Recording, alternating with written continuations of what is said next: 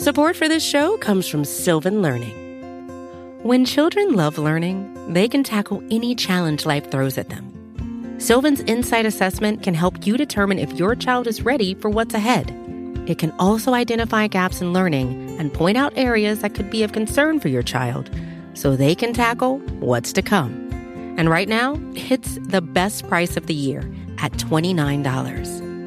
Go to sylvan29.com to learn more and get your child's assessment for only $29. That's S Y L V A N 29.com. Welcome back to the I Love Gold podcast. We are finally here with the permanent guests. Uh, I am Tyler Brooke, joined uh, finally by Kris Burke, who was under the weather last week after he was supposed to be the new full time co host. We are both alive. We are COVID free. Kris, how are you doing, man? Uh, I am very glad to be vertical. Um, this is not that pleasant time of year, you know, that, that the whole fun is this a cold sinus infection or COVID thing is really, uh, I mean, I'm even vaccinated, but I mean, that it's not a fun game to play. It, really isn't. Uh, obviously, again, welcome to the show. I'm very pumped to have you on. Uh, why don't you tell the audience a little bit about yourself? And then a question I like to try and ask. I'm pretty sure I've forgotten to ask Justis and Tex as well. But like in your lifetime, who was the most influential Packers player to you? All right. Well, low bio, low biographical information. Um, I've been with the Acme Packing Company staff now since the beginning of the 2014 season. Uh, so this is year number eight, doing my math right. um, so it's um, so I've been on staff for about eight years, doing various writing assignments. I'm handling cheese curds a couple of days a week. Here are our news links, other feature writing. Um, before that, I had done some time with um, Jersey Al's site, which has now been folded into Cheesehead TV. Uh, and before that, I actually got my start with Bleacher Report when Bleacher Report would take you know, whomever, you know, I just started fresh out of college. I'm like, hey, you know, why not give this a shot? And, you know, and that was 2009. So here we are 12 years later. Um, and I'm still doing it. Before you get into your Packers when I was just about to ask, like when you worked at Bleacher Report, we were about to find out live on air if we crossed paths there. I was there from 2012 to on and off 2020. Uh, 2009 up until late 2010, and then on and mm. off a little bit in 2000. Uh, 13 a little bit. They brought me back as a featured columnist a little bit, but yeah, our, our paths never crossed. Oh, that's really unfortunate, man. That would have been pretty exciting for the listeners. But I'm sorry, keep going. Kris. Yeah. I apologize. So, um, obviously, so obviously, you know, I've been doing various feature writing. You know, being the being the one person on staff. I I live in Appleton, so I'm like 20 minutes south yep. of Green Bay. So I'm kind of the man on the street, so to speak. So I've been able to do some cool events. Um, got to speak with Aaron Jones this year. You know, I got to go to you know, where I used to live before I wasn't too far from Chicago. Uh, I got to spend some time with Jordy Nelson and Brian Urlacher on a military base. Um, but the peak, you know, the peak highlight for me has been, uh, you know, since we unfortunately the Packers haven't been able to get to a Super Bowl. Um, the peak has been, you know, getting to cover Jerry Kramer going into the Hall of Fame in Canton in uh, oh, yeah. 2018. Um, you know, getting to meet him, um, but also, you know, Randy Moss, Brian Urlacher, you know, after they're retired, you don't hate him quite as much. um, and, and, let me let me say this about Randy Moss: a lot of fans will still kind of poop on him, but the biggest thing about Randy Moss that impressed me on that is just you know Jerry Kramer and some of the veteran players. You know they're older and they don't get around like they used to be. I'm not exactly breaking news here. Just how he was with some of the older players really changed my tune on Randy Moss and being in the press room with him. His answers, how insightful he was. He it really changed my tune. I mean, I, I hated him when he played you know with the Vikings, but I mean, I I got so much respect for the man now. That's that's honestly awesome. Uh, I very briefly met Jerry Kramer at Packer Palooza a few years back, and that was a super cool moment. Um, amazing, he's still doing stuff like that. Um, I'm not sure if I got your answer. Who was the most influential Packer of your lifetime? So, most influential Packer. So, I was born in '83. They were terrible up until I was about nine. So, Favre came around in '92. So that's kind of the obvious answer. You know, we're playing in elementary school. You know, we're playing, bat, you know, playground football. Everybody wanted to be Favre. We're side arming passes. You know, yep. doing all sorts of kinds yeah. of stuff. But honestly, I'd have to say Reggie White because his signing. You know, Favre was on the. You know, we didn't know Brett Favre was going to be. Oh my God, you know, Brett Favre. You know, back when in '93 when Reggie White signed, but he put Green Bay on the map, and that changed everything. Getting him in there brought legitimacy to the team um, gave Holmgren a veteran locker room leader, gave somebody that could be a mentor to Favre. you know, to kind of keep his, you know, he had some bad habits for a long time, keep those in check. Um, and I really think, you know, he's been the most influential Packer to me as far as the influence he's had on the team. It's um obviously, you know, born in 93, a little too young to really appreciate Reggie White and all his glory. I will say, I don't know if I've ever seen anyone that's successfully consistently been able to recreate the hump move. Like the way no, that man no, tossed no. blockers around no defies all logic. I think the closest we're getting to someone that's just that like physically dominant might be Myles Garrett right now. And even then, it's, it's way too early to even compare those guys. And it, you know, it's different different eras too. But yep. I mean, I I would I would I would tend to agree with that. I mean, JJ Watt was kind of his own thing. I mean, as far as dominance of at a position, I think Watt got the closest, but Myles Garrett is you know, there's some stuff. There have been a few times I saw him like that was almost Reggie like. I'm like, that's unbelievable. He's just a very gifted athlete. Well, uh, obviously, like pretty pumped to have you on, Kris. So, you know, let's go ahead and get started and talk about the game. And I want to open it up by saying that I now have an eternal grudge against CBS, the New York Jets, and the Tennessee Titans for making me watch the entire overtime of a pointless game and missing the entire first quarter of the Packers game. I'm assuming you did not have that problem. No, that's that's the benefit of living in Wisconsin. We get the Packer game immediately because if that didn't switch, um, Channel Five, which is the Green the, the Green Bay affiliate, probably would have been um, in some danger if they hadn't switched over to the game. But yeah, we don't look. Fortunately, because of you know being in the home market, we don't have that problem here the Acme Packing Company Slack channel was on fire for, you know, a good 10, 15 minutes. It was absolutely brutal. Uh, thank goodness for corporate overlord Tex Western for, you know, being like, you can watch it on the NFL app on your phone. Mm-hmm. You know, only missed, ended up missing a few plays. I literally, I turned it on as Ben Roethlisberger threw that touchdown over Jaire, But all in all, despite a huge injury scare we'll get into later, uh, a pretty stress free win. Yeah, I mean, very. I mean, overall, I mean that the opening touchdown, I was kind of like that. I'm like that's pretty much Big Ben's play of the game because um, we'll get into more later. But he's obviously not been, pardon the pun, he hasn't been Ben. Um, so he's been, you know, um, yeah, he's been he's been off. So I saw that. I'm like, that's probably the one play. I said, as long as they're not out of sorts on offense and they don't have to get away from the script, you know, if the defense doesn't, you know, do what they did against the Saints, I thought they could come back and it, it played out the way I thought it would. Yeah, we don't we don't have to wait for it. We can get into it now. Big Ben is yeah. extremely washed. It uh, it stinks to like from like a football perspective, seeing a guy that used to be, you know, a pretty damn good football player, you know, just not even be able to hit anyone consistently, checking it down on third and fourth and short, you know, behind the sticks it's it was brutal to watch, man. I don't know how he's still the starter. You could tell the defense was literally playing knowing that he after that first play they still couldn't throw deep. There were a couple instances where clearly trying to play the short game, you know, a couple guys like Juju Smith Schuster were getting wide open and he's just completely sailing the throws. Yeah, he he was his accuracy was way off. I mean, there was even a point caught it after the game. I retweeted. I don't remember which player was. I want to say it might have been Juju Smith Schuster, where the CBS cameras caught him on the sideline shaking his head after a pass. He, you could you could read his lips. I mean, even if you're not a good lip reader, you could figure it out. He said, "Man, it's a Ben problem." But I mean, as far as an alternative, when you've got Dwayne Haskins or Mason Rudolph, I'm still going with the two-time Super Bowl champion quarterback.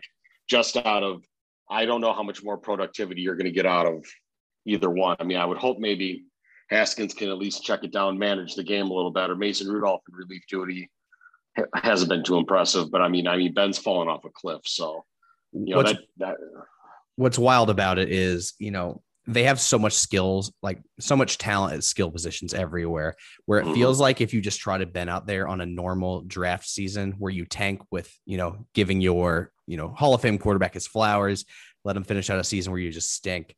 Uh, it would be a great year to reload if it was a good quarterback class. Unfortunately, everything we're seeing from these college kids, uh, I don't know what they're going to do if they get a top draft pick. I think they're going to try and reach on one of these kids, and he's just he's not going to be it, and they're going to be stuck in mediocrity. But again, like it's a situation where if this class was maybe last year's quarterback class, uh, they could have you know reloaded pretty quick.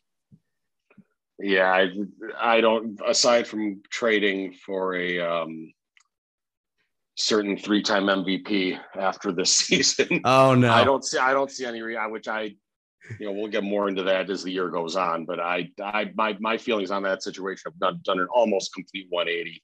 Um, but it's, you know, I there's there's not going to be a quick fix on this because there's not going to be an easy way for them to pass the baton, so to speak, and ease, you know, this new whomever they pick into that role. Um, if Roethlisberger is going to play the way he's been, he it, it's not going to be an easy transition we're going to get a photoshopped picture of Aaron Rodgers and whoever the opponent's jersey is every single week for the rest of the season. I'm pretty sure I've already seen it each week. It's it's getting outrageous. I, there are people now that are convinced that Rodgers is going to Pittsburgh, and I'm sure next week people will be convinced he's going to Cincinnati. You know, it, it just seems like it's a constant news cycle. But speaking of Rodgers, I thought he looked a little off. You know, there were a lot of throws that were usually just dimes for him. He just wasn't making. Do you just think it was maybe he wasn't as dialed in, knowing it was you know a weaker opponent? You know, that's you know I was I saw that in the show notes, and I kind of you know was wondering about the same thing. Yeah, he 95.6 quarterback rating. I know we don't put a ton of stock into that. Fifth, but only completing 55% of his passes. Definitely seemed a little bit off. And he almost looked like, you know, if you watch, you know, when he wasn't under when he wasn't in the shotgun, he almost looked like he was fading back, if that's the proper scouting term, into his throws. Um, yeah, like not um, stepping you know, into them. Yeah, he wasn't stepping into them, and like he's fading back, and then he's throwing the ball. You know, kind of going off. You know, which way he just wasn't seem like he was stepping. Like his footwork, the mechanics were a little bit off. You know, that we kind of saw from 17 to 19, which was a little concerning. But I mean, overall, I, some of that just might have been he he doesn't, you know, he's got TJ Watt there, who Billy Turner did a phenomenal job against, oh, by yeah. the way. Oh, yeah. Um, but I just, some of that just might be trust, you know, not trusting his tackles right now, even after Nijman had another solid game in that great game he had against San Francisco. But I, I'm not going to write off into it too much. I mean, it's Pittsburgh. They still have a decent front. So I'm just going to, you know, concern that a little bit on pressure, you know, yeah, a little uh, bit there. I'm not ready to blow it off yet throw that stuck out to me was that underthrow of Tonyan on the you know the drive where they were just running it down mm-hmm. Pittsburgh's throat with Dillon and he just under uh you know underthrows Tonyan would have been a touchdown. Um, all the credit in the world to the offensive line, and I do just want to say that the fact that TJ Watt got two sacks in this game is the ultimate fake news there has ever been. one was a one was a blatant tripping call and the other one was Rodgers running around just deciding to slide to kill some clock. So, you know, the fact that he got completely shut down for an entire game uh, and still got credit for two sacks, you know, that's why we don't put as much value into sacks as, you know, maybe older uh, generations of football fans. No, it's it's all about it's all about the pressures, the hurries.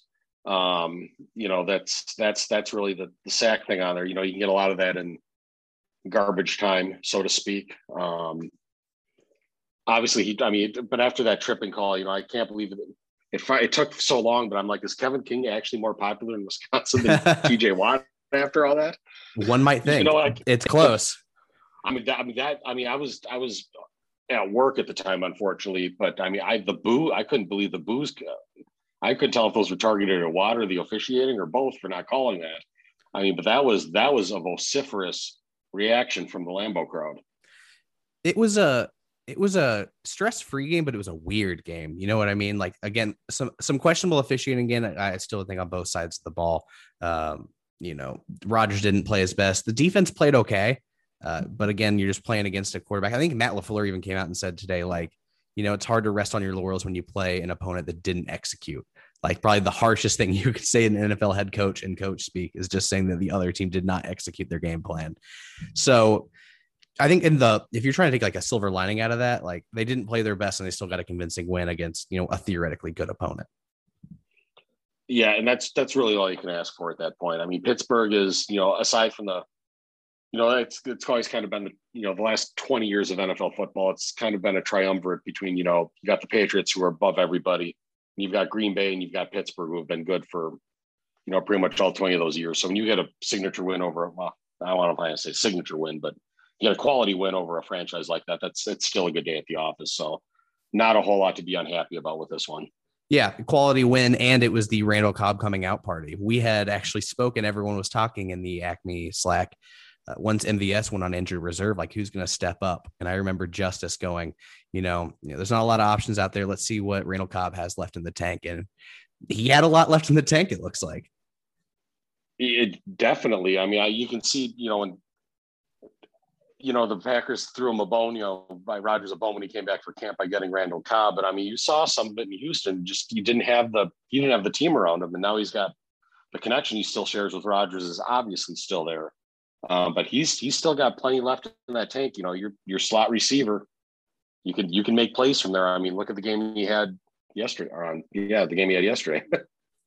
yeah, it's hard to forget or it's hard to remember what day it is. Um, you know, especially on a win like that. It just again, everything felt weird, but you know, Randall Cobb doing a Lambeau leap felt right. It's it's been too long since we saw that, and you know, I'm not tired of the Lambeau leap shit. By the way, after a year without fans, just seeing those again has been you know wonderful. Um, the only other note I have written down on the game was just you know questions in the secondary. You know, obviously Jaire made a hell of a play on that fourth down stop, but ended up getting hurt. We'll talk a bit about that uh, a little bit later on here. Uh, but Eric Stokes, you know, for a guy that got targeted 15 times in a game and took some lumps, uh, I still thought he played okay. Yeah, 15 targets, 10 completions. I, you know, he he's held his own. He's not being a liability. He's not a liability. Which at a rookie, you know, at this point in the year, if you're not a liability, you're doing okay. I mean, you got to remember Jaire took some lumps too as a rookie, so I, it, it it comes with the territory. But he's he's been competent, which is what which is what they need. Um, but now with Alexander being gone for a while, it's he's going to have to find a way to be better than competent, unfortunately. Um, and I hope he's up to the task. Yeah, uh, it's gonna be it's gonna be a lot to ask for. Uh, like I said, we can get into that minute. Uh, let's go into our segments, but first, let's take a quick break. Uh, go into some ads. Support for this show comes from Sylvan Learning.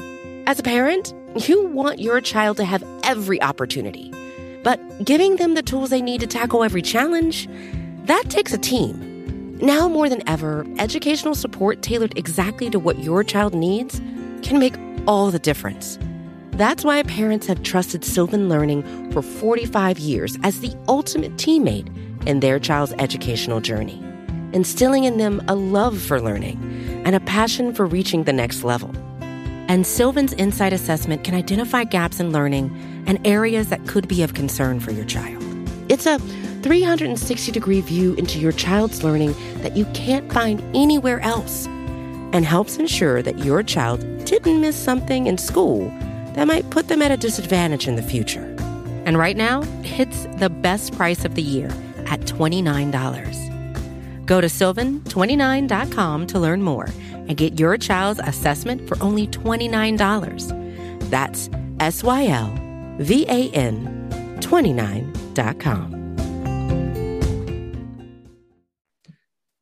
And we are back uh, with our segments again. Shout out to Kris before he was even here, coming up with some you know significantly better names for these segments than I had previously had. So uh, Kris is kind of known as the you know. Are you the pun expert? Do you have an official title for your your puns and everything? You know, I don't. Uh, Matub is. I think Matub is probably a little better than I am, although I think mine can be worse. Which is always good better. when it comes to yeah. that. Oh yeah. I, yeah, I, I don't know. I don't know how that would work, but um, I, I, I would give Matub the um, answer to that, and I would say I'm the assistant to whatever his title would be. Um, so shout, shout out to Matt on that one.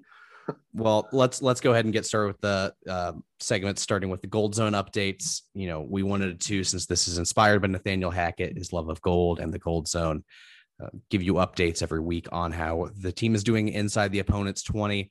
Uh, only two for four with touchdowns inside the 20 this week.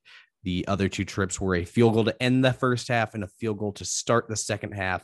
And I know this is nitpicky on a, again a pretty comfortable win, but it did feel like a missed opportunity when you had that opportunity to double up with the drive to end the half and open the second half to not get at least one touchdown instead of two field goals. Yeah, that we're we're looking at a completely different game at that point. Um, if they double that up, because then you're forcing. I mean, the route would have been on because then you're forcing Ben Roethlisberger to throw and as we discussed, he he can't he can't will the team back like he used to.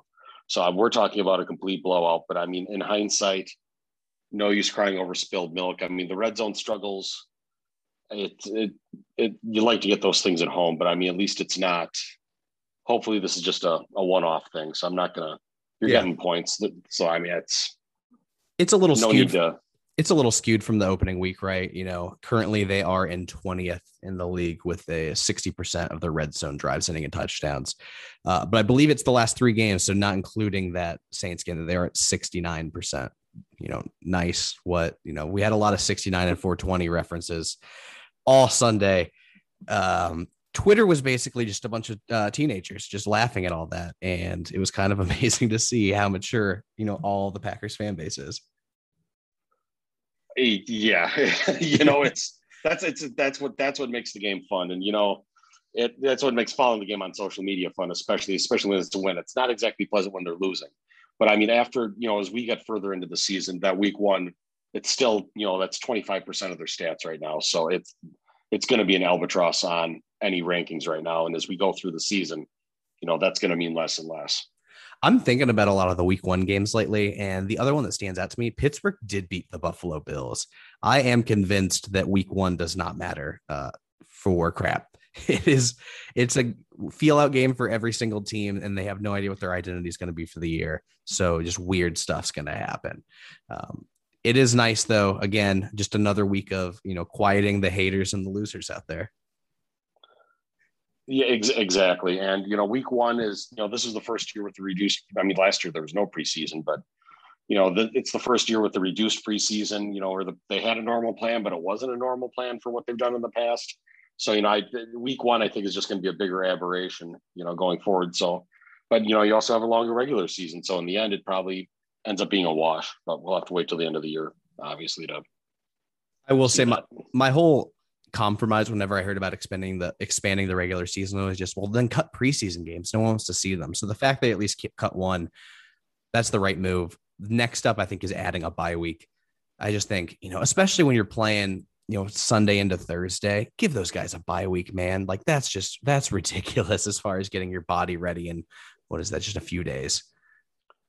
Yeah, and you know they back in '94 they did a 16. They had an 18. I, I mean, you were still almost in Huggies at that point, but you know, um, they did an 18 week regular season, but they only played 16 games. So each team had two bye weeks.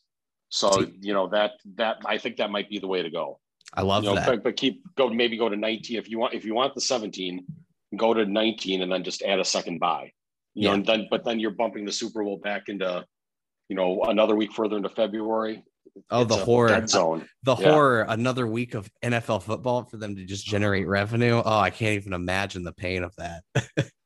yeah, because you're I mean, you're still in the middle of the NHL and NBA seasons. Uh, there's there's not much going on in sports at that time. Spoiler alert. Yeah. So, all right, I'll uh, uh, I'll formulate my uh, official letter to Roger Goodell uh, right after this. So you know I'll get to work on that. Yeah, I, am a, I'm a shareholder, so you know that that means I have a vote. Oh, there you go. Yeah, there you go. well, I'm gonna bring it now into the panning for gold segment. Again, this used to be Packers positives. Panning for gold was the best possible name for Kris. And again, it's funny that this started with you know that blowout loss to the Saints. Was like maybe we need a segment to look at the positives, and now it's like which of the positives are you choosing from? So you know, ton to choose from. I am gonna go with De'Vondre Campbell though he's getting talked about a little bit, and I don't think he gets talked about nearly enough for the impact a was a one year, $2 million signing in May has had. Like, as far as Gutekunst's best moves have been, finding an above average competent inside linebacker for next to nothing who is excellent in coverage, tackling, and pursuit. Um, it's been great. I'm such a huge fan of the signing, and he just continues to play, you know, as well as any linebacker I've seen in quite some time. Yeah, I would. I would definitely. I I I pick somebody else, but you know, in, in terms of talking with about Campbell, I mean, he's exactly what they've needed inside linebacker. I mean, I thought last year, I honestly thought Kirksey was going to be the one. That didn't quite pan out. Um, but he, I, he's, you know, he's he's all over the place. He's smart. He's, you know, when he's dropping into coverage, he's not a liability. You know, he's closing around the ball. He's a fundamental tackler, which, you know, hallelujah. It's been a while um, since I've seen one of yeah. those on Green Bay. He's just I mean he's he's been all over the place. He's exactly what they've needed.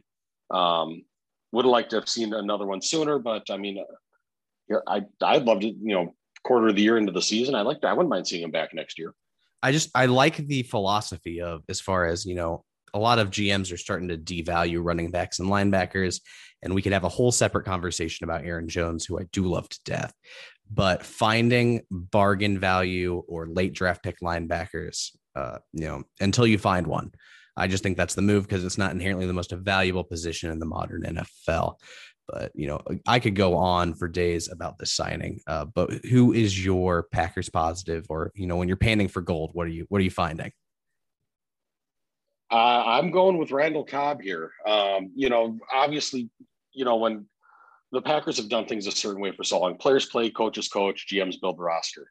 Rodgers wants more input. You know, a lot of a lot of us, myself included, reacted, you know, baloney. You know, know your know your role.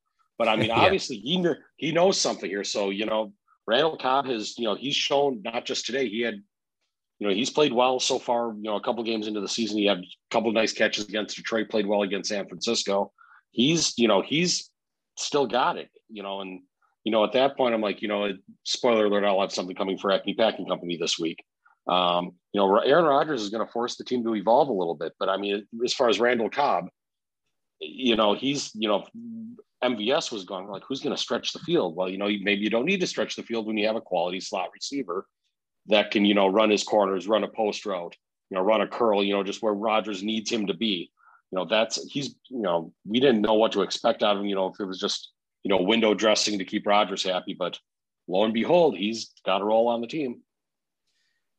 It's hard not to get a little emotional uh, seeing him back. I remember that last photo basically of him in Green Bay before he left was him, you know, crying, hugging Rodgers. So nice to see it really come full circle. Uh, anyone that loves to represent the green and gold, you know, is obviously welcomed by the fans. And he just got so fired up on those touchdowns. It was really awesome to see. I do want to give a bonus. You know, I'm going to cheat, giving a bonus positive because uh, Chris Bojorquez, Bojorquez, I'm going to get it right one of these times, but he continues to be an absolute weapon on special teams.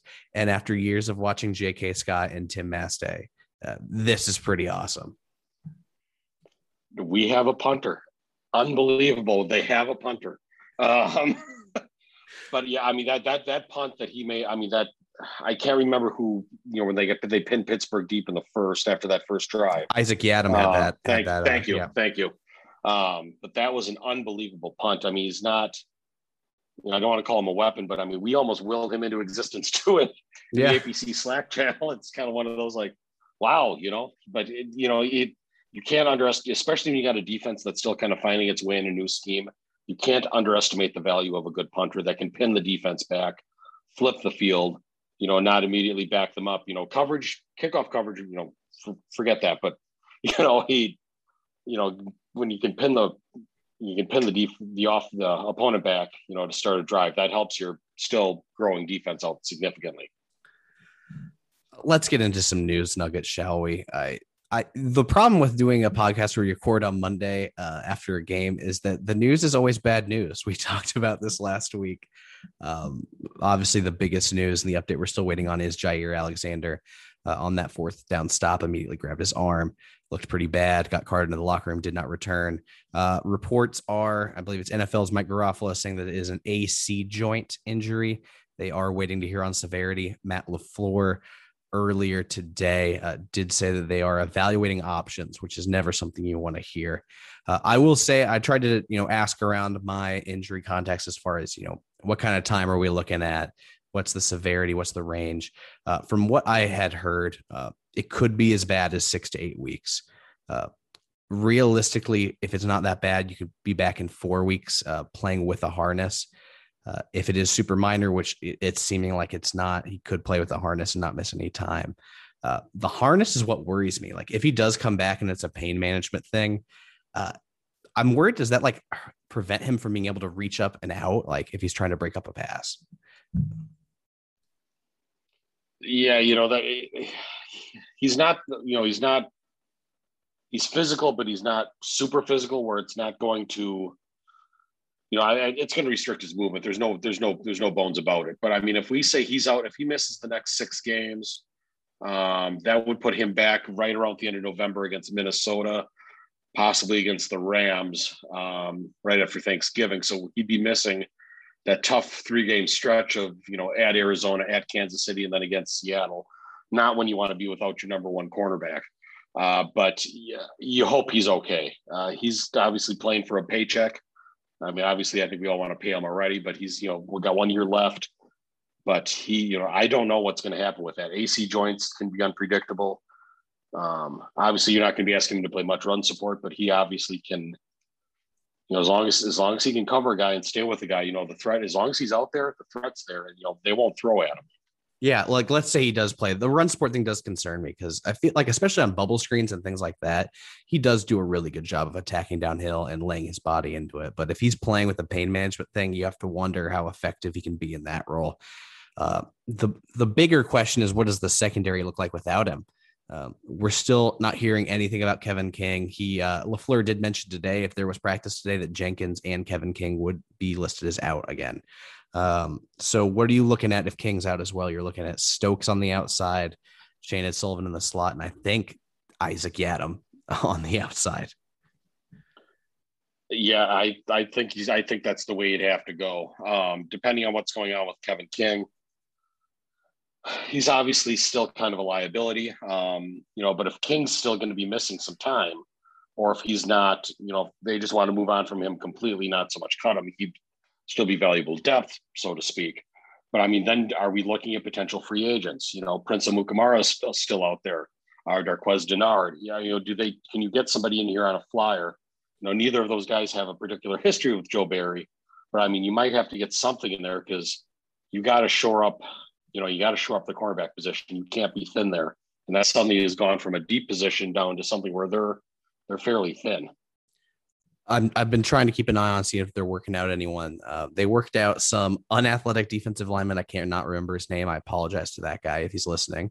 Um, but the guy I did notice they worked out today was safety uh, Delano Hill, who had played with the Seahawks as a current free agent. He's he's a bigger body uh, safety, so I'm not. I'm just curious if they plan on you know maybe utilizing Henry Black and um, Vernon Scott more in these heavy packages, trying to find a backup for them.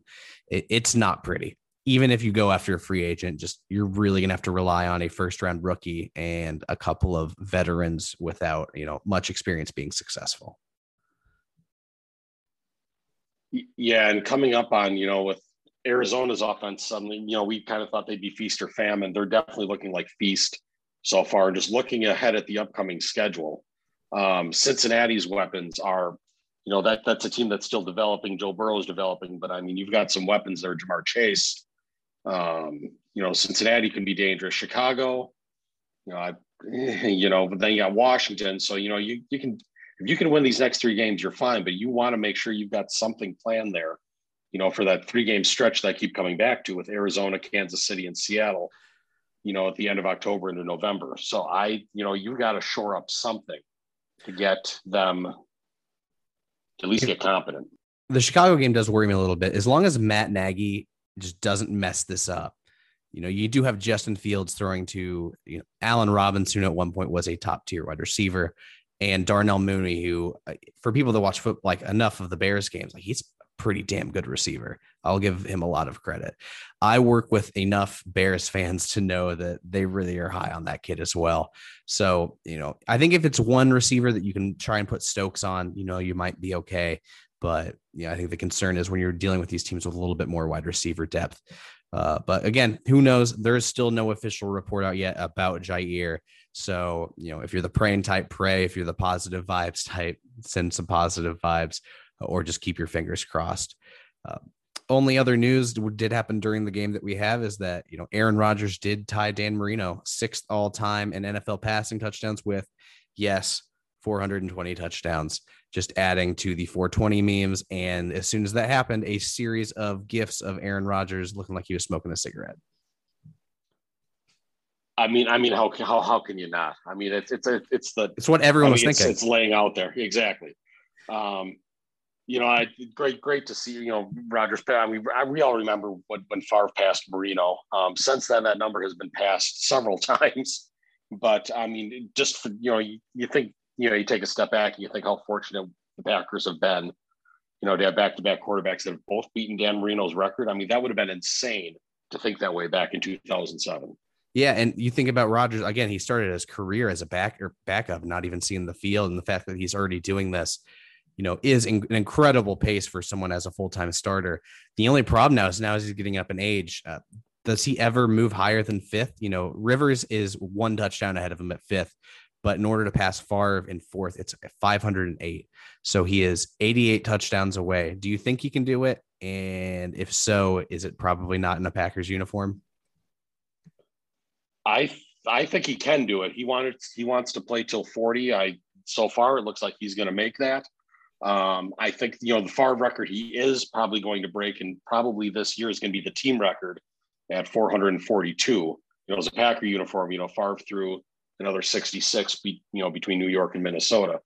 So I, you know, I don't know if that. I think that's going to happen. And whether or not it's in a Packer uniform, I have no idea. I would love for it to be, but um, you know, I I don't know is what I'm getting at.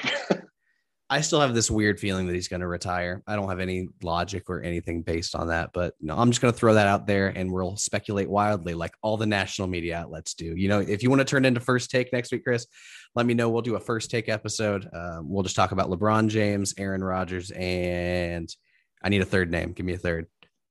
Uh, um, Tim Tebow. There we go. Tim Tebow. Yep. We can talk about we can talk about them for three hours. We can broadcast in all sports bars, barber shops, you know, any store you can think of. Uh, and we'll just scream at each other. So there we go. That's your Aaron Rodgers talk for the week of where he'll go next. Um, let's yeah. Re- oh, go ahead. Yeah yeah, I you know just I I just want to enjoy the the last season with them. I mean, I I've I've been higher on the Jordan Love pick than most, but I just I just want to enjoy the I just want to enjoy the ride with Aaron Rodgers as much as we can, especially with their salary. You know, we obviously know it could be the last dance. We don't need to rehash that. Well, let me say this though: we're only four weeks in. This has been spectacularly entertaining. Even the first week when they got blown out, from an entertainment standpoint, could not be better uh, I'm very much looking forward to you know a stretch of some winnable games. Hopefully, you know, come out five and two, six or one, six and one. Um, yeah, the product has been fantastic. So you're right. Let's just enjoy it while we can. Absolutely, it's uh, it. We got to just enjoy the ride because, I mean, I I barely I'm I'm 38. I barely remember the time before Favre, and you know the the law of every, the NFL world's a perfect circle. So it's you know who knows what the future is going to hold. I've talked about this on here before, but growing up in Indianapolis when Peyton was here and being a Packers fan, um, extremely spoiled with quarterback play, just extremely. And now I'm watching it all fall apart in Indy, so I'm just kind of waiting for the other shoe to drop. I yeah, oh, oh, what has gone on with that Colts franchise? Oh my lord.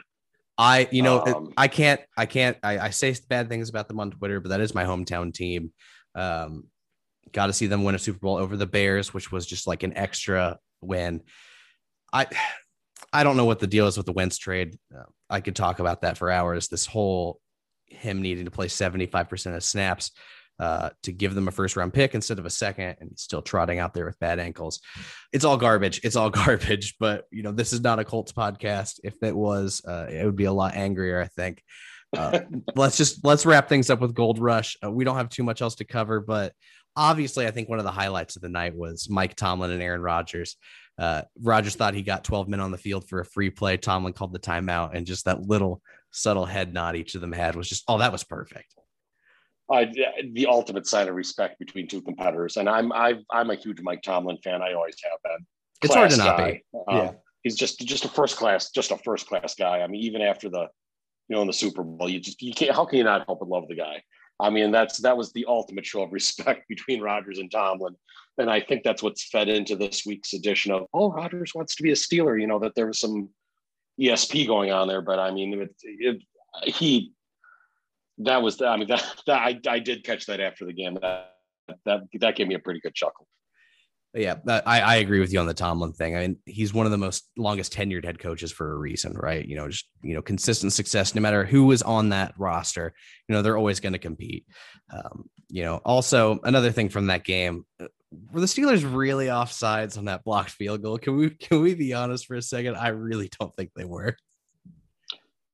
It, it, was too close to call. I mean, you got to remember the officials. You know, while we bag on them a lot, they're making calls at this you know, at snap of a, you know, with how fast the game moves, it's an instant decision. And that was a very, very close call. If you slow that thing down to a crawl, it's tough to tell. But um, you know, we'll take it. it's one of those instances where it's like it was such a good jump and he blocked it that you're like, there's no way he wasn't offsides. And I think that was their line of thinking, which I can kind of understand. Um, we've uh, Acme Packing Company talked about it yesterday in the Unpacked pod, but uh, LaFleur did mention that it feels like people are timing up their snaps, which is obviously a concern because we were thinking it was just like there's something wrong with the blocking on the right side. It could just be a timing thing. Uh, people are learning to jump it. So keep an eye on that, even on extra points, field goals, all that, because you know you don't want to see that become a problem now that they've recognized it.